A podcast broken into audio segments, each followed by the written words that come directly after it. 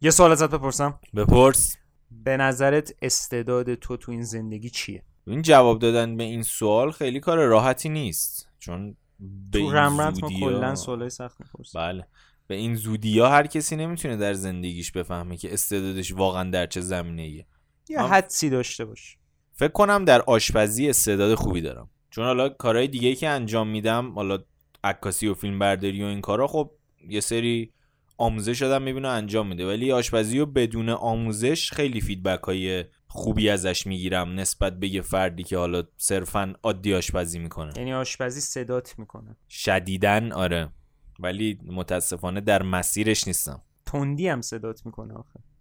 تندی اصلا مال آشپزیه. تندی مال مرده مثل زندان میمونه.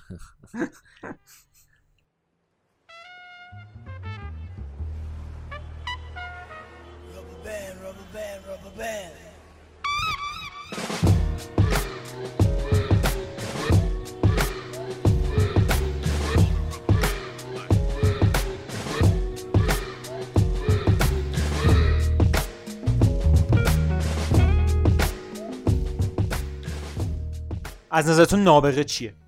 از نظر من نابغه شخصیه که توی اون زمینه ای که حالا ما بهش میگیم نابغه بتونه بهترین اون کار رو ارائه بده.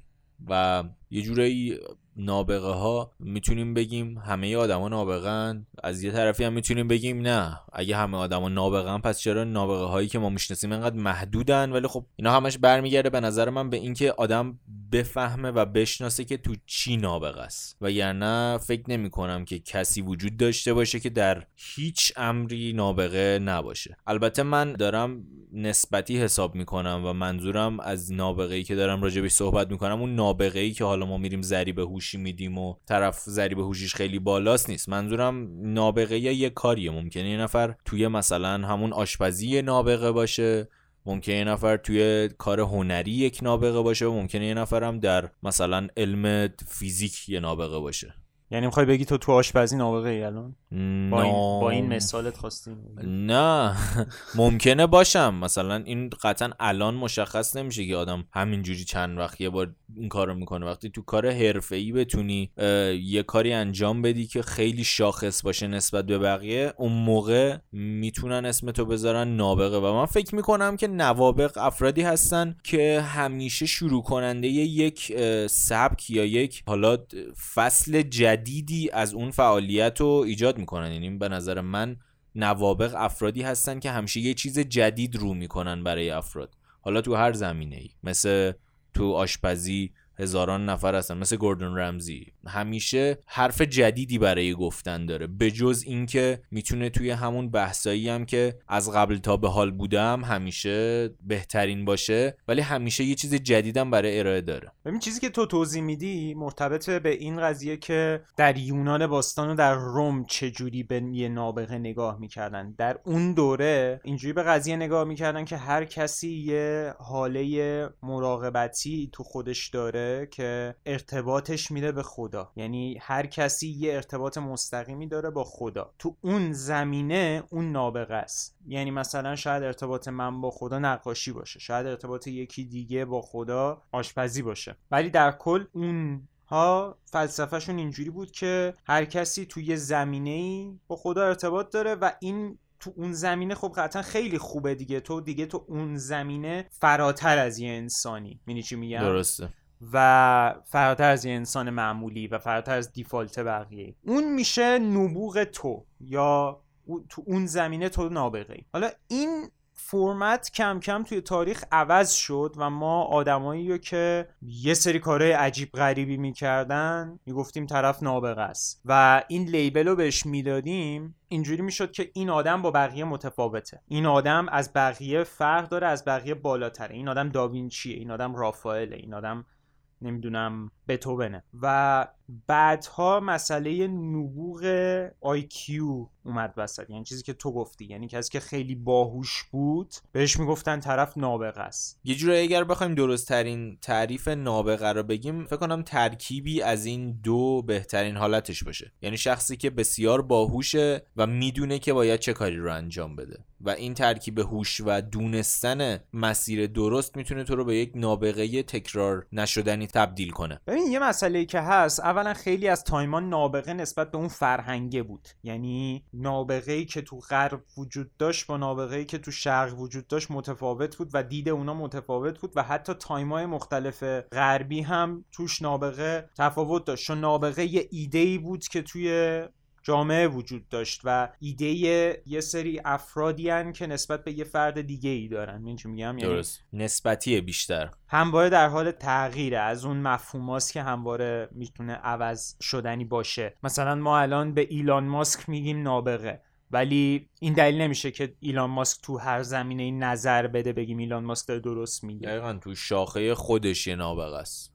آره ولی خب مثلا دید اینجوری نیست. دید اینجوریه که اگه فلانی نابغه است آره. هر چی بگه دیگه درسته دیگه. مثلا یه سری کشورها به اینشتین درخواست چیز داده بودن. درخواست اینو داده بودن که رئیس جمهور کشورشون شه. چون گفتن خب تو باهوشترین آدمی چرا تو لیدرمون نباشی؟ ولی خب اینشتینش قبول نکرد. چون می‌دونست که آقا مثلا من اگه تو این زمینه هوشم بالاست مثلا فیز... تو فیزیک درکم بالاست دلیل نمیشه که مثلا تو سیاست هم تصمیماتم درست باشه. و میشه گفت یه قسمتی از نابغه بودن اینه که محدودیت های خودت هم بدونی. آره اصولا افرادی که باهوشترن اگر حالا افراد دقت کرده باشن معمولا ساکتتر هم هستن. خیلی اظهار نظر نمی‌کنن چون خب اظهار نظر رو وقتی می‌کنن که توی اون حوزه ای که راجبش دارن صحبت می‌کنن واقعا مطلع باشن.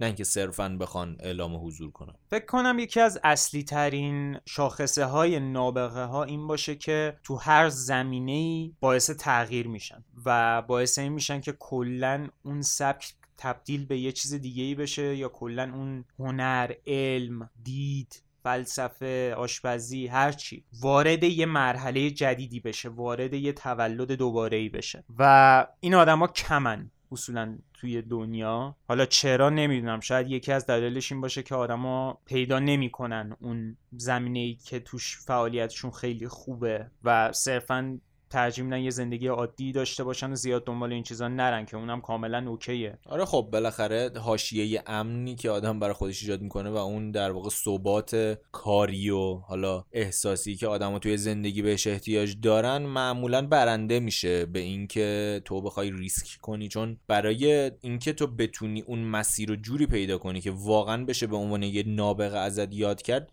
باید خیلی سنگین ریسک کنی. آخه اون موقع هم که بهش می‌رسی ریسک هم که حتی جواب میده تو زندگیت 80 درصد میشه اون چیزی که براش ریسک کردی و خیلی از آدم اینو نمی‌خوان. آره بستگی داره. تو باید خیلی عاشق اون مبحث باشی که حاضر باشی به قول تو 80 درصد کل زندگی تو براش بذاری. باید بیشتر از خانوادت بهش ارزش بدی باید بیشتر آره از خودت به ارزش باید از بدی. همه اینا بیشتر بهش ارزش بدی. و خیلی حاضر نیستن این کارو بکنن خیلی هم اصلا پیدا نمی‌کنن این قضیه رو. ولی یه کسی که از بچگیش این قضیه رو پیدا کرد و هم کل دنیا رو هم سبک های هنری هم هنر و هم نقاشی رو کلا تغییر داد پیکاسو بود. پیکاسو کلا از وقتی که به دنیا اومد چون پدرش هم نقاش بود حالا نمی‌دونم این قضیه شانس چیه؟ یا تو خونش بوده مثلا به- آره. به قول یه سری آره عشقش بوده.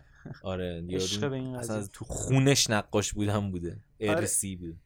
ولی چون باباش نقاش بود توی یه خانواده ای به دنیا آمد که اگه می‌خواست این شاخه رو ادامه بده آپشنای زیادی براش وجود داشت و خوشبختانه استعداد فوقالعاده زیادی تو این قضیه داشت و میشه گفت این استعداده از همون بچگی توی این کودک یا بچه پیکاسو نمایان شد.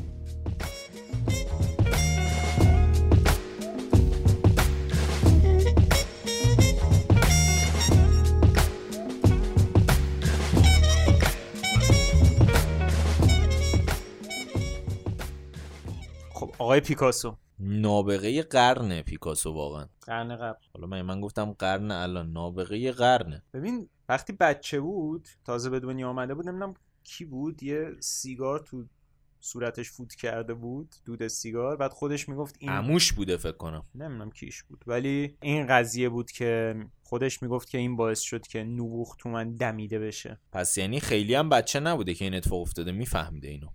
نه مثل اینکه بچه تازه نفهمیده وا نه. خب. یه پیکاسو آره. می‌دونه زیاد نباید تعجب کرد.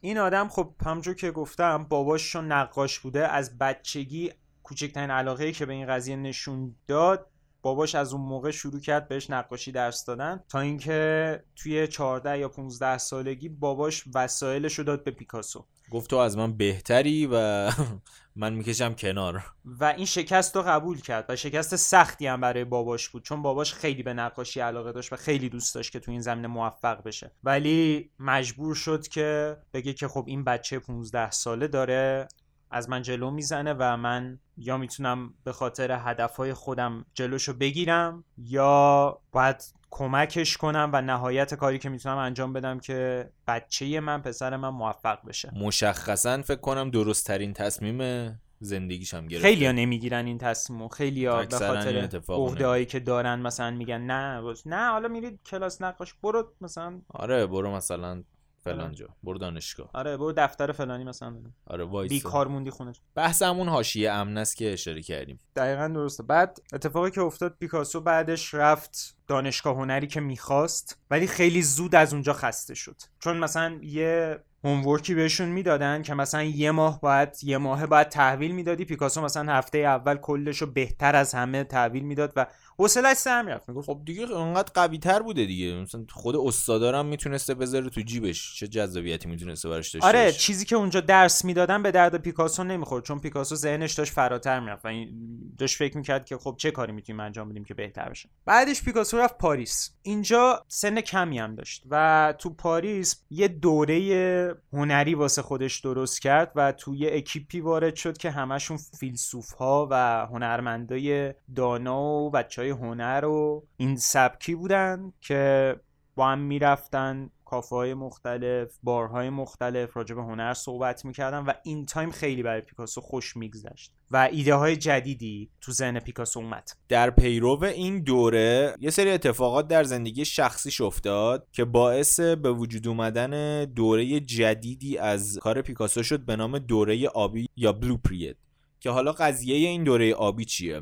پیکاسو میاد با در واقع دوست دختر یکی از رفیقاش وارد رابطه میشه و اون دوستش وقتی که این رابطه رو می‌فهمه و می‌فهمه که اینا خیلی عمیق با هم رابطه جنسی داشتن و فلان و این صحبت ها به خاطر اینکه خیلی عاشق اون دختره بوده خودکشی می‌کنه. و در واقع دوره آبی پیکاسو از سر غم و ناراحتی که برای دوستش داشته هرچند خب خودش مقصر بوده ولی خب به این خاطر اصلا اون عذاب وجدانه هم باعث شد. آره دقیقا.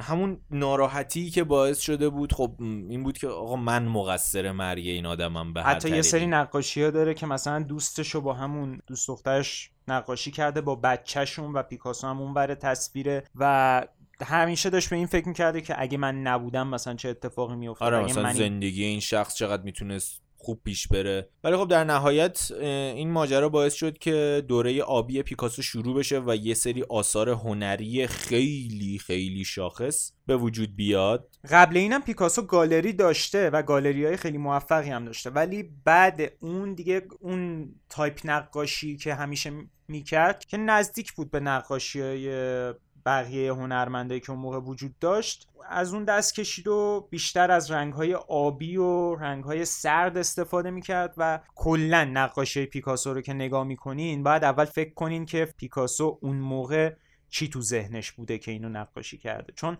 خیلی تاثیر می‌ذاره رو سبک پیکاسو. پیکاسو خیلی احساسی نقاشی می‌کرد و دوره های مختلف زندگیش خیلی به اینکه چی نقاشی می‌کرد توش دخیل بود. یه سری از آثار خیلی مشهور این دوره آبیش هم یکی از معروفترین نقاشیش لویه است که حالا نقاشیهایی که شما تو این دوره از پیکاسو می‌بینید اکثرا همونجوری که گفتی نزدیک به سبکای رئالن. یعنی نقاشی ها از در واقع یه سری پورتره تشکیل شدن یا یه سری صحنه رو در واقع ایجاد کردن که چند تا شخص توشون وجود دارن. البته و- بازی با فلت بودن قضیه رو همینجا هم می‌تونی ببینی. تو همین بلو پریود هم. می‌تونی ببینی. آره فلت بودن هست. اون عمق میدان خیلی توش دیده نمیشه. و حالا چرا بلو پرید یا دوره آبی؟ چون که اون کنتراست رنگ آبی خیلی توی این آثار شدیده و بعضا کل نقاشی آبی رنگه و فقط شاید شما پوست اون شخص رو می‌بینید که رنگ آبی نداره ولی باز هم اون رنگ آبی کاملا حس میشه انگار یه فیلتر آبی رنگ روی نقاشی ها وجود داره. دوره بعدی که پیکاسو وارد شد زمانی بود که با یه دختر دیگه ای وارد رابطه شد و توی پاریس جاشو عوض کرد و وارد یه مرحله جدیدی از زندگی شد. تو این دوره که اسمش روز پیریده بیشتر رنگهای قرمز صورتی و رنگهای گرم نمی‌خوام بگم چون نقاشیاش گرم نبود ولی تم صورتی داشت و بیشتر اشکال خوشحال نقاشی می‌کرد. یعنی مثلا دلغک افراد توی سیرک. خب این یه کنتراست خیلی بالایی داشت با نقاشی های سبک قبلی و بیشتر میشه گفت این سبکش نزدیک به سبک رومانتیکه آره به هم به خاطر استفاده از اون رنگ هایی که به قرمزی و صورتی و اینا میرن هم به خاطر اون حال و هوایی که به خاطر آشناییش با اون شخص جدید داشته این دوره توی سال 1904 شروع شده. و در واقع اتفاقی که افتاده اینه که خب توی نقاشی ها ما می‌بینیم که همونجوری که گفتی همه چیز خوشحالتره. مثلا خانواده کشیده شده حتی توی سری از نقاشی ها یک عکسی در واقع از یک خانواده کشیده شده بعد خانواده. عجیب غریب و بامزه ای هم هست. آره یعنی خیلی کوله همه چی باحاله. شما اصلا اون احساس غمی که توی دوره آبیش هست و توی این نقاشی ها نمی‌بینید. آره تو نقاشی آبی زانوی غم شما کاملا آره، می‌تونید مشاهده کنید خیلی اذیت کننده است. یعنی شما مثلا نقاشی می‌بینید و داستانشو می‌خونید و متوجه میشید که چه مبحث سنگین و dark ی پشت این ماجراست واقعا اذیت میشید. و خیلی از نقاشیاش هم هست که می‌تونیم نام ببریم. مثلا Boy Leading Horse یکی از نقاشی های خیلی معروفشه یا Nude with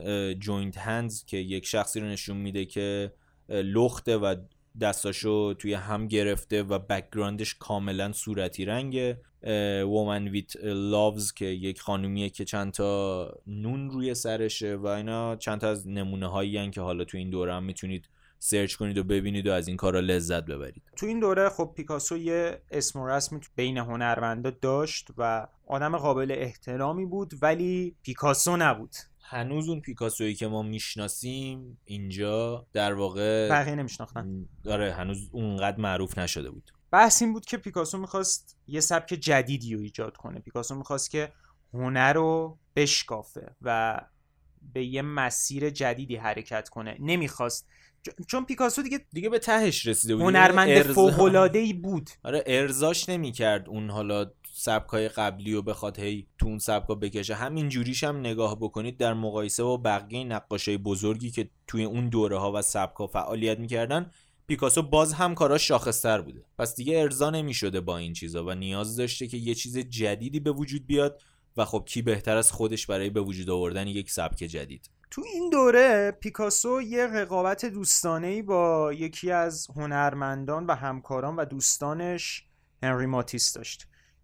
این دوتا با هم در رقابت بودن که هنر نقاشی رو یه نوآوری توش ایجاد کنن و کلا تغییرش بدن. البته رقابت سالمی که یه جوری همکاری هم بود نه که حالا بخوان روی همو کم کنن یا بگن کی بهتره. در نهایت تبدیل شد به اینکه کی بهتره و روی همو کم. همیشه ولی در میفته. اول خیلی دوستانه بود و مثلا اتفاقا یکی از دلایلی که پیکاسو تونست این نوآوری رو ایجاد کنه توی نقاشی همون هنری ماتیس بود چون یه ماسک آفریقایی به پیکاسو نشون داد و پیکاسو با دیدن این ماسک آفریقایی یه چراغی تو ذهنش روشن آره، شد جرقه خورد. بعد رفت توی گالری و گالری که کلی از این ماسک ها و مجسمه های آفریقایی توش وجود داشت و با دقت اینا رو بررسی کرد. خب یه چیزی که هست اون شکلهای آفریقایی اون آثار هنری آفریقایی هیچ کدومشون هنرمندش معلوم نبود و حالا این ارتباطی نداره با بحث ما ولی خب می‌خوام بهتون بگم که خیلی جالبه. ما مثلا توی فرهنگ مثلا غربی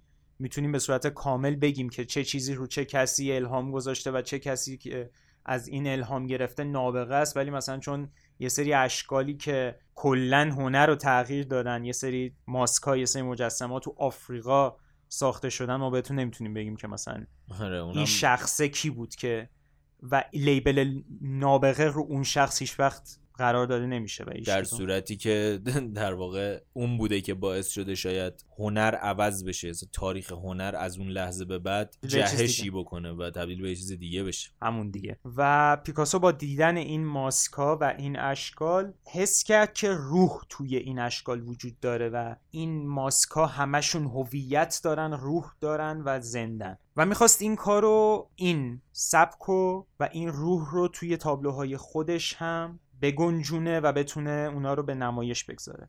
و نزدیک اگه اشتباه نکنم 27 تا 30 روز خودش رو توی آتولیش حبس کرد و بعد سی روز تابلوی Young Ladies of Avignon رو کشید که یه سری مدل بدون لباس هستن و صورتشون شکسته شده است بدنشون شکسته شده است و به نظر می‌رسه که شما از چند زاویه مختلف می‌تونید به این تابلوها نگاه کنید. بنابراین اینجا بود که اولین اثر هنری سبک کوبیسم توسط پابلو پیکاسو کشیده شد و شروعی بر یکی از بزرگترین سبکهای هنری جهان و یه جورای هنر مدرن بود که تمامی شاخصه هایی که حالا قبلا هم توی اپیزودهای دیگه بهش خیلی ریز اشاره کردیم راجع به نقاشی های کوبیسم داشت و اون حالتی که انگار یک چهره تشکیل شده از اجزایی که هر کدوم از یک جای مختلف آورده شدن و کنار هم قرار گرفتن و اینجوری بود که سبک کوبیسم استارت خورد و خود پابلو پیکاسو کسی بود که این سبکو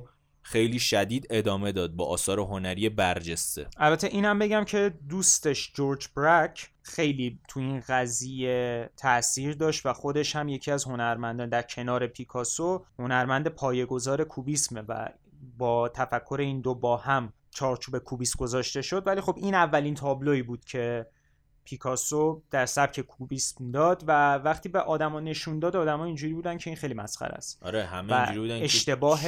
بد زشت هنر رو نابود کرده فایده نداره بندازینش دور و حتی دوستای خودش دوستای خودش این تعجب کرده بودن و اینجوری بودن که چرا این کارو کردیم خیلی از شما بعیده آره. تا اینکه پیکاسو ادامه داد و این سبک کوبیسم رو پیش برد و کلا از اون موقع به بعد هنر رو تغییر داد. میشه گفت این اولین تابلو ابسترکت دنیاه. و قطعا اگه بگردین در گوشه کنار دنیا تابلوهای abstract دیگه ای هم پیدا می‌کنین قبل این ولی خب هیچ کدوم از اونا تأثیری که این تابلو بر روی بقیه داشت و نداشت و تأثیری که پیکاسو روی بقیه گذاشت و نداشت.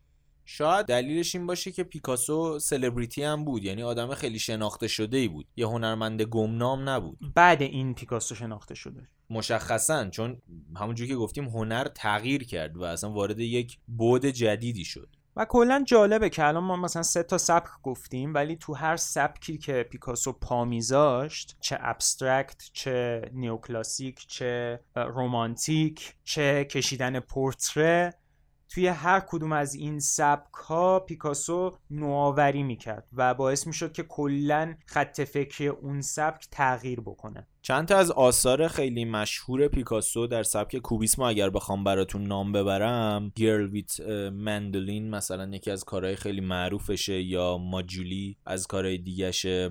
Girl before Mirror هستش که حالا از لحاظ رنگبندی یکم با کارهای دیگهش متفاوته و رنگای خیلی sharp ی توش استفاده شده ولی باز هم در سبک کوبیسم کشیده شده. یکی از شاخصهای نقاشی کلا پیکاسو یعنی تو همه سبکاش اولا رنگاییه که استفاده هیچ وقت نمیترسیده از اینکه رنگ های sharp یا مثلا غیر رئالی یا مثلا یه gradient خاصی بده به کارش. هیچ وقت از این قضیه نمیترسیده. و یه چیز دیگه هم که هست خیلی خام به نظر می‌رسن نقاشی ها. اون primitive بودن قضیه رو خیلی از اون ماسکای آفریقایی تو ذهن داشته موقع کشتن اینا. یکی از چیزهای دیگه هم که حالا ممکنه تو شبکه های اجتماعی خیلی دیده باشین self پورتره‌هاییه که پیکاسو میکشیده و حالا خیلی ها از self پورتره‌هاش اینجوری یاد می‌کنن که در جوانی پورتراهاش خیلی شبیه خودش بوده و در اواخر عمرش خیلی دیگه اونا abstract شدن و به خاطر مثلا حافظش و پیریش و اینا بوده ولی قضیه این نیست. و بحث اینه که خب از همون سبک های قبلی که راجبش صحبت کردیم این self پورتره‌ها شروع شدن و در نهایت با سبک هایی که کارو ادامه داده مثل کوبیسم ادامه پیدا کردن. و قضیه از این قراره خب شاید اینو کسی ندونه. و فکر کنه که این آدم دچار فراموشی شده و نمی‌تونسته دیگه خودشو به یاد بیاره ولی خب این غلطه. در ادامه شاخصه دیگری که می‌تونیم در مورد پیکاسو صحبت کنیم و سبک دیگری که توش خیلی پورتره های زیادی کشیده و کلا متفاوت بود سبک نئوکلاسیکی بود که باهاش مدل های مختلفی رو نقاشی می‌کرد. ولی بحث این بود که مثل بقیه نقاشی های پیکاسو شما وقتی پورتره های پیکاسو رو در سبک نئوکلاسیک نگاه می‌کنین باید ببینین که پیکاسو داشت به چی نگاه می‌کرد و داشت به چی فکر می‌کرد که اونجوری نقاشی کرده. چون پیکاسو سعی می‌کرد همونطور که گفتم روح رو توی نقاشیش حبس کنه. سعی کرد شما وقتی به یه تابلو نگاه می‌کنین نه تنها بتونین اون شخص رو ببینین بلکه کل اون شخص رو بتونین ببینین. چیزی که درونش میگذره و چیزی که بیرونش میگذره. و برای همین تو این سبک هم نوآوری های زیادی ایجاد کرد که معروف ترینش وقتی بچهش به دنیا اومد بچه و مادر بچه رو نقاشی کرده بود که مادر بچه رو خیلی بزرگتر کشیده بود. این به خاطر این نبود که مقیاس تستش نبود. این به خاطر این بود که داشت از دید یک بچه مادرش رو می‌کشید. همونجوری هم که خب مشخصه اسم نقاشی مادرن چایلده که تو سال 1921 کشیده شده و ممکنه که شما اینو ببینید و بگید که چطوریه که این شخص اومده نقاشیایی که تقریبا در سبک رئال بوده و حالا شبیه نو کلاسیک هم بوده رو کشیده بعد اومده رو کوبیسم بعد در ادامه دوباره رفته. خب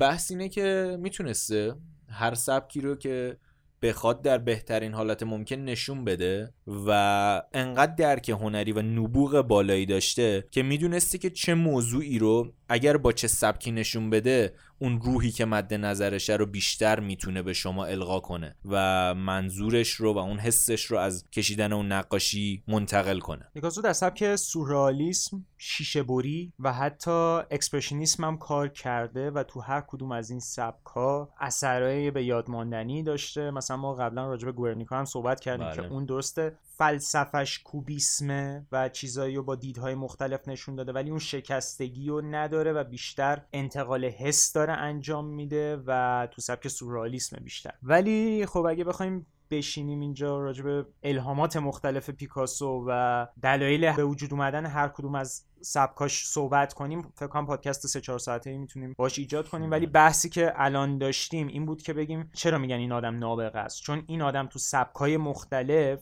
حضور داشته و تو هر کدوم از این سبکا نوآوری انجام داده و رفته روی سبک دیگه ای و اون موقعی که آدما تازه رسیدن به این نوآوری پیکاسو مثلا داشته یه کلا یه کار دیگه ای آره اصلا شیشی جلو بوده از خودش هم جلو بوده. کلا میگم یکی از جمله معروفش اینه که یه سری بچه می‌بینه که دارن با هم بازی می‌کنن بعد با دوستش داره راه میره.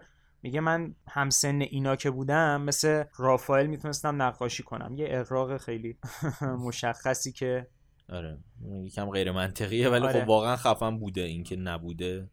دیگه حالا نیست ولی خب رافائل نه در اون حد. بعد میگه که ولی الان که به این سن رسیدم دوست دارم مثل اینا باشم. دوست دارم مثل این بچه ها فکر کنم. آره ذهنم باز باشه و بتونم به راحتی با ذهنی آزاد هر چیزی که می‌خوام بتونم روش فکر کنم. و ما خیلی زیاد فکر کردیم که کیو می‌تونیم چه کسی دیگه ای می‌تونه اینجوری فکر کنه؟ چه نابغه دیگه یا می‌تونیم براتون مثال بزنیم که حالا تو یک رشته دیگه به همین سبک نبوغش رو نشون داده باشه. و کلا سبک بعد از خودش رو تغییر داده باشه. یعنی ما یه قبل پیکاسو داریم یه بعد پیکاسو داریم.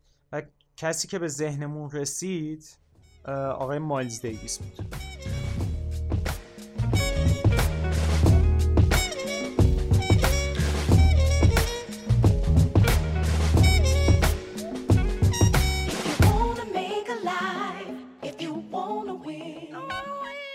پیکاسو jazz پیکاسو موزیک.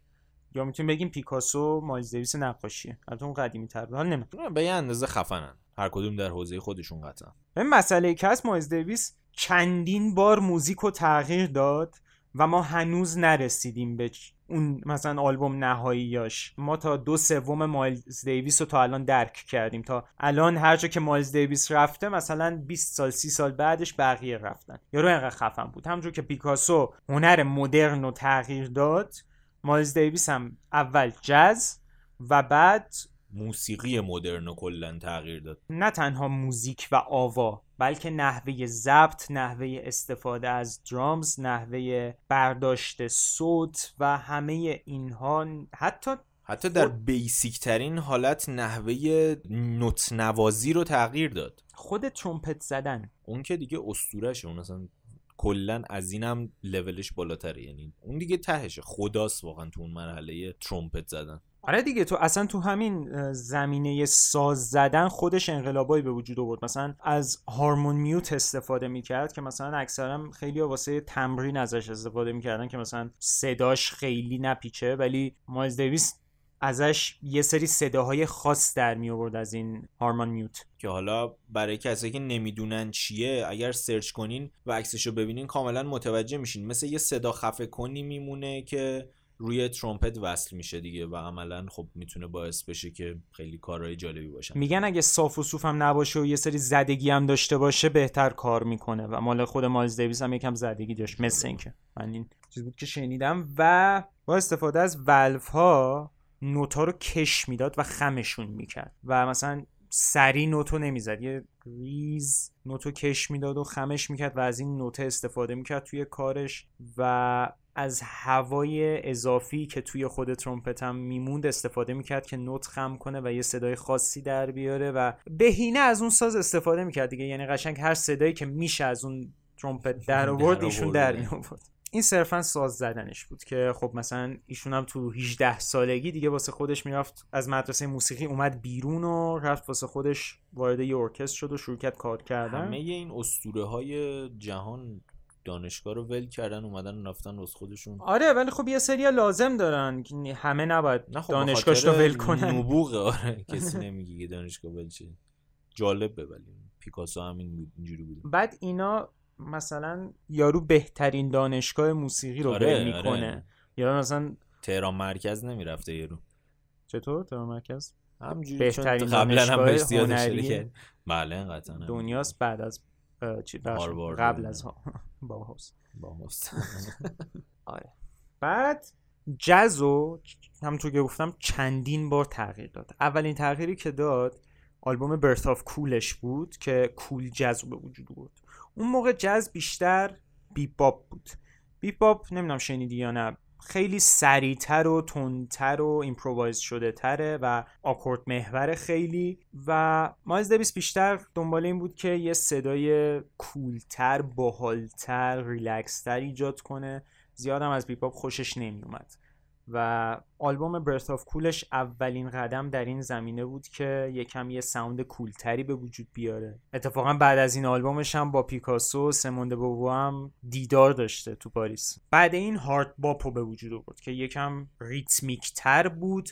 ولی از خود بیپاپ باز ریلکستر و یکم شلتر بود. ولی کلا دنبال این بود که یه روش جدیدی پیدا کنه واسه یه جز زدن چون از آکورد محور بودن جز مشکل داشت و دوست داشت این قضیه رو تغییر بده. و با استفاده از فلسفه های جورج راسل اومد آکورد رو برداشت جاش مد گذاشت. حالا مد چیه؟ کسایی که خب توی هنر موسیقی و صنعت موسیقی فعالیت دارن قطعا بهتر از من می‌دونن. بنابراین منو ببخشید اگر خیلی تخصصی بهتون توضیح نمیدم. ببینیم چی میشه. مرسی. مودها در واقع یک نوعی از گام های موسیقی هستن که تشکیل شده از نوت های مختلفن و در از واقع پترن های تون و سمی تون تشکیل شدن. تشکیل شدن دقیقا.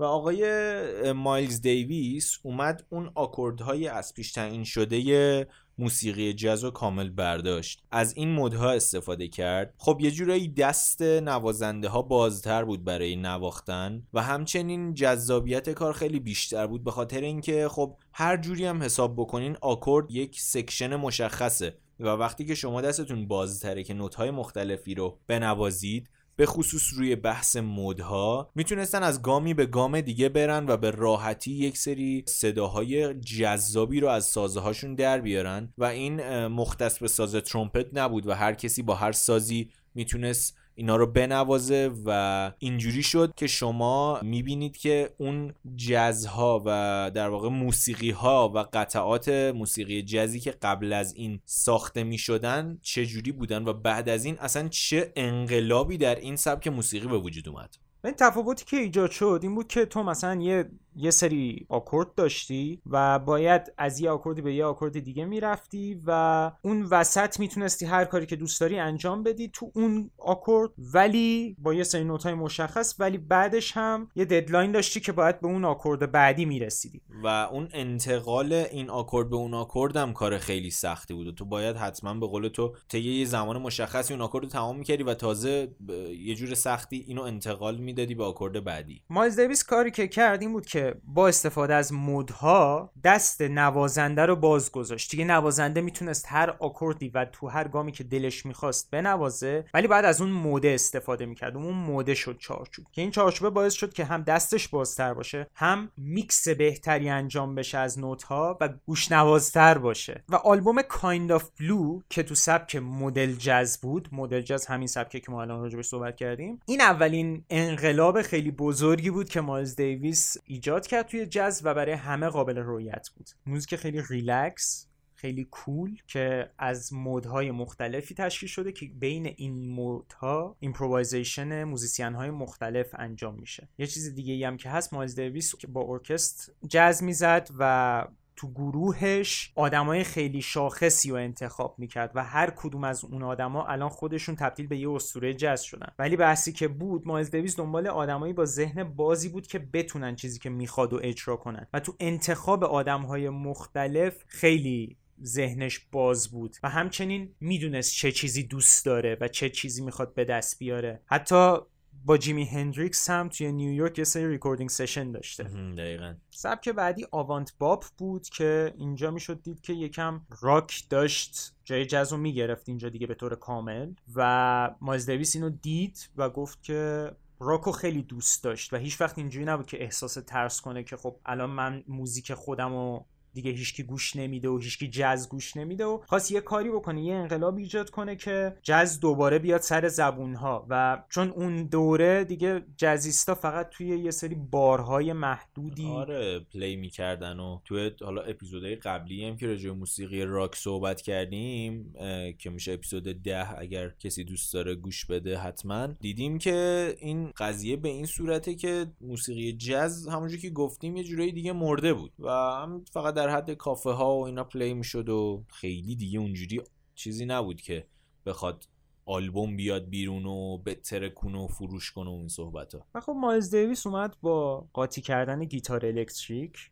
و element های مختلفی از راک آلبوم Bitches Brew رو داد که اون موقع که اومد بیرون همه گفتن که این یه توهینیه به جز ولی باعث شد که مایلز دیویس از بارهای کوچیک بره کنسرت های 100 هزار نفر و 200 هزار نفری play کنه در بغل هنرمندان راک مختلف و دوباره اینجا یه انقلابی تو صدای جز و صدای کلی موسیقی ایجاد کرد مخصوصا تو بلوز. چون این جز هم تندتر بود هم intense تر بود هم groove های خیلی خفنی داشت که با استفاده از سازهای فولک سازهای راک و رکورد کردن sound مدرن استفاده می‌شد یعنی میکسر داشت و حتی bassline هایی که تو این سبک استفاده شده بود بعدها موزیک الکترونیک هیپ هاپ و راک و جاز رو تحت تاثیر قرار داد. آره مثلا یکی از سازهای خیلی جالب و عجیبی که استفاده می‌کرد و همون ساز می‌تونست یکی از چیزایی باشه که الهام بخش ساخت بیت برای رپ و هیپ هاپ و اینا شده باشه ساز سنتی پاکستانی هندی تبلا بود که مثلا حالا شما اگر این سازو بشناسید و صداشو گوش داده باشید هیچ جوره نمی‌تونید. فکر کنید که اولا توی موسیقی جاز می‌تونه از این ساز استفاده بشه دوم می‌تونه سازی باشه که در آینده به خاطر اون bassline ی که داره مثلا یه پیش زمینه ای باشه برای تولید beat های رپ. ولی خب اون حرکت های آوانگارد مایلز دیویس بود که باعث شد که هم خوشایند به نظر بیاد هم جذاب باشه و هم باعث بشه که بعدها سبک های خیلی بزرگی به وجود بیان. آلبوم بعدی که خیلی سر و صدا کرد مایلز On the Corner بود که دوباره این آلبوم که اومد همه گفتن که چرا داری جز خراب می‌کنی؟ برای چی داری این کارو می‌کنی؟ ولی خب همین الان گوش بدین می‌بینین که خیلی از beat هایی که الان داره استفاده میشه از این آلبوم ها الهام گرفته شده. حتی کسایی مثل کندریک لمار عملا گفتن که یکی از الهاماتشون beat های مایلز دیویس بوده و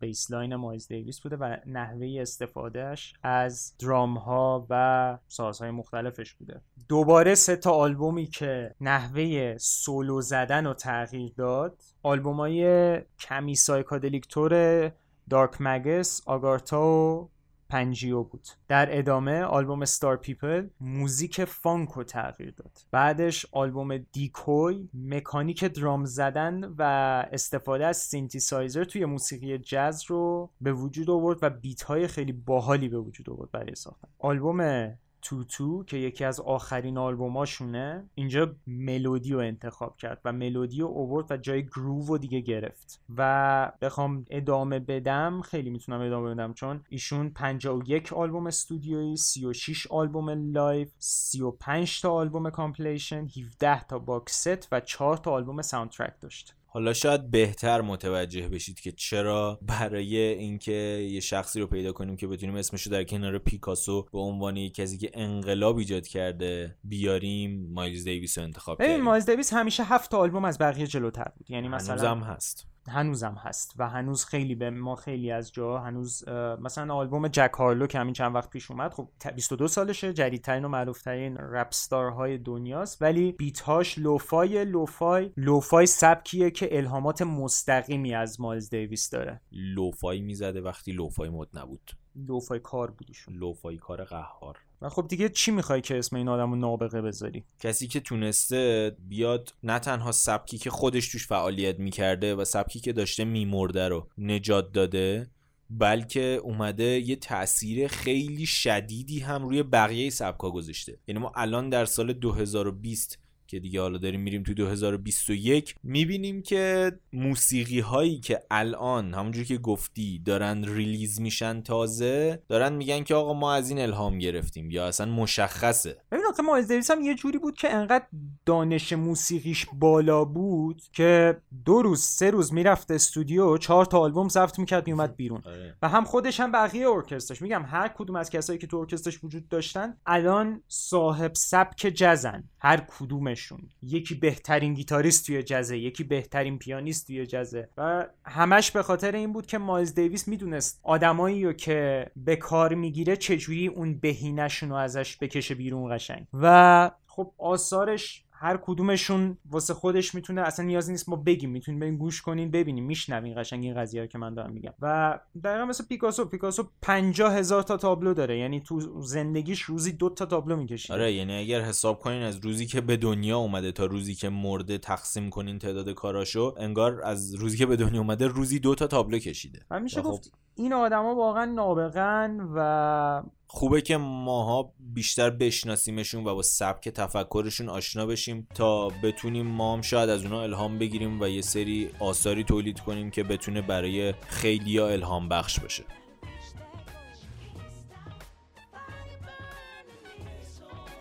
این با شما نصیحت کن. چشم چشم. من که البته در جایگاه نصیحت کردن نیستم. خواهش کنم. اجازه میدم. متشکرم.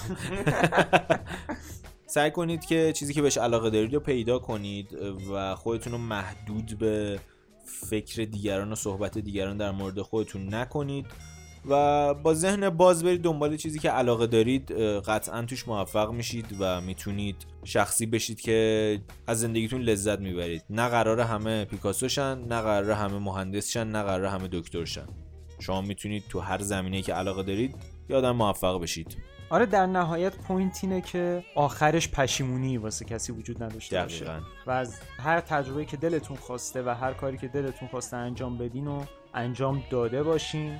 البته نه در حد که حرف کسی رو بخورین ولی خب منظورم حدودا اه، چیزه. follow کنین ما رو تو اینستا دیگه استوریامو اگر نگاه می‌خواین خیلی آدم موفقی باشین و پله های ترقی رو با آسانسور برین بالا. آشنا آشنا. نه داداش. شما برید page ما رو follow کنید و از پستا و استوریای ما استفاده کنید که مطالب تکمیلی رو می‌ذاریم. همچنین اپیزودهای قبلی رو هم گوش بدین.